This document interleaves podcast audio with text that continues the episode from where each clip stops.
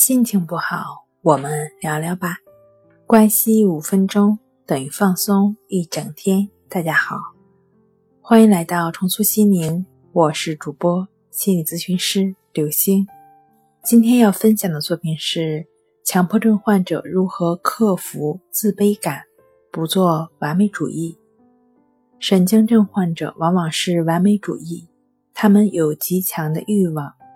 他们想工作，但又不接受工作所付出的代价，往往希望以最顺利的状态为标准来要求自己，事实上是根本无法实现的。现实与希望背道而驰，其结果呢，就处于完美的理想与不完美的现实的矛盾之中。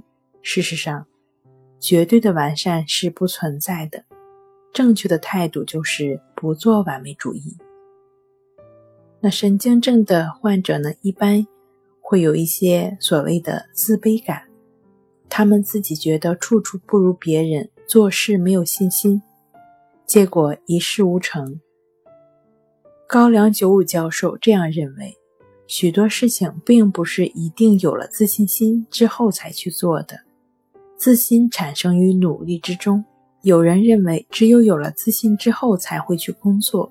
这好比是人学会了游泳之后再去下水一样，是非常荒谬的。人对根本不可能实现的事情不会贸然从事，只有通过自己的努力还有成功的希望时，才会付诸行动。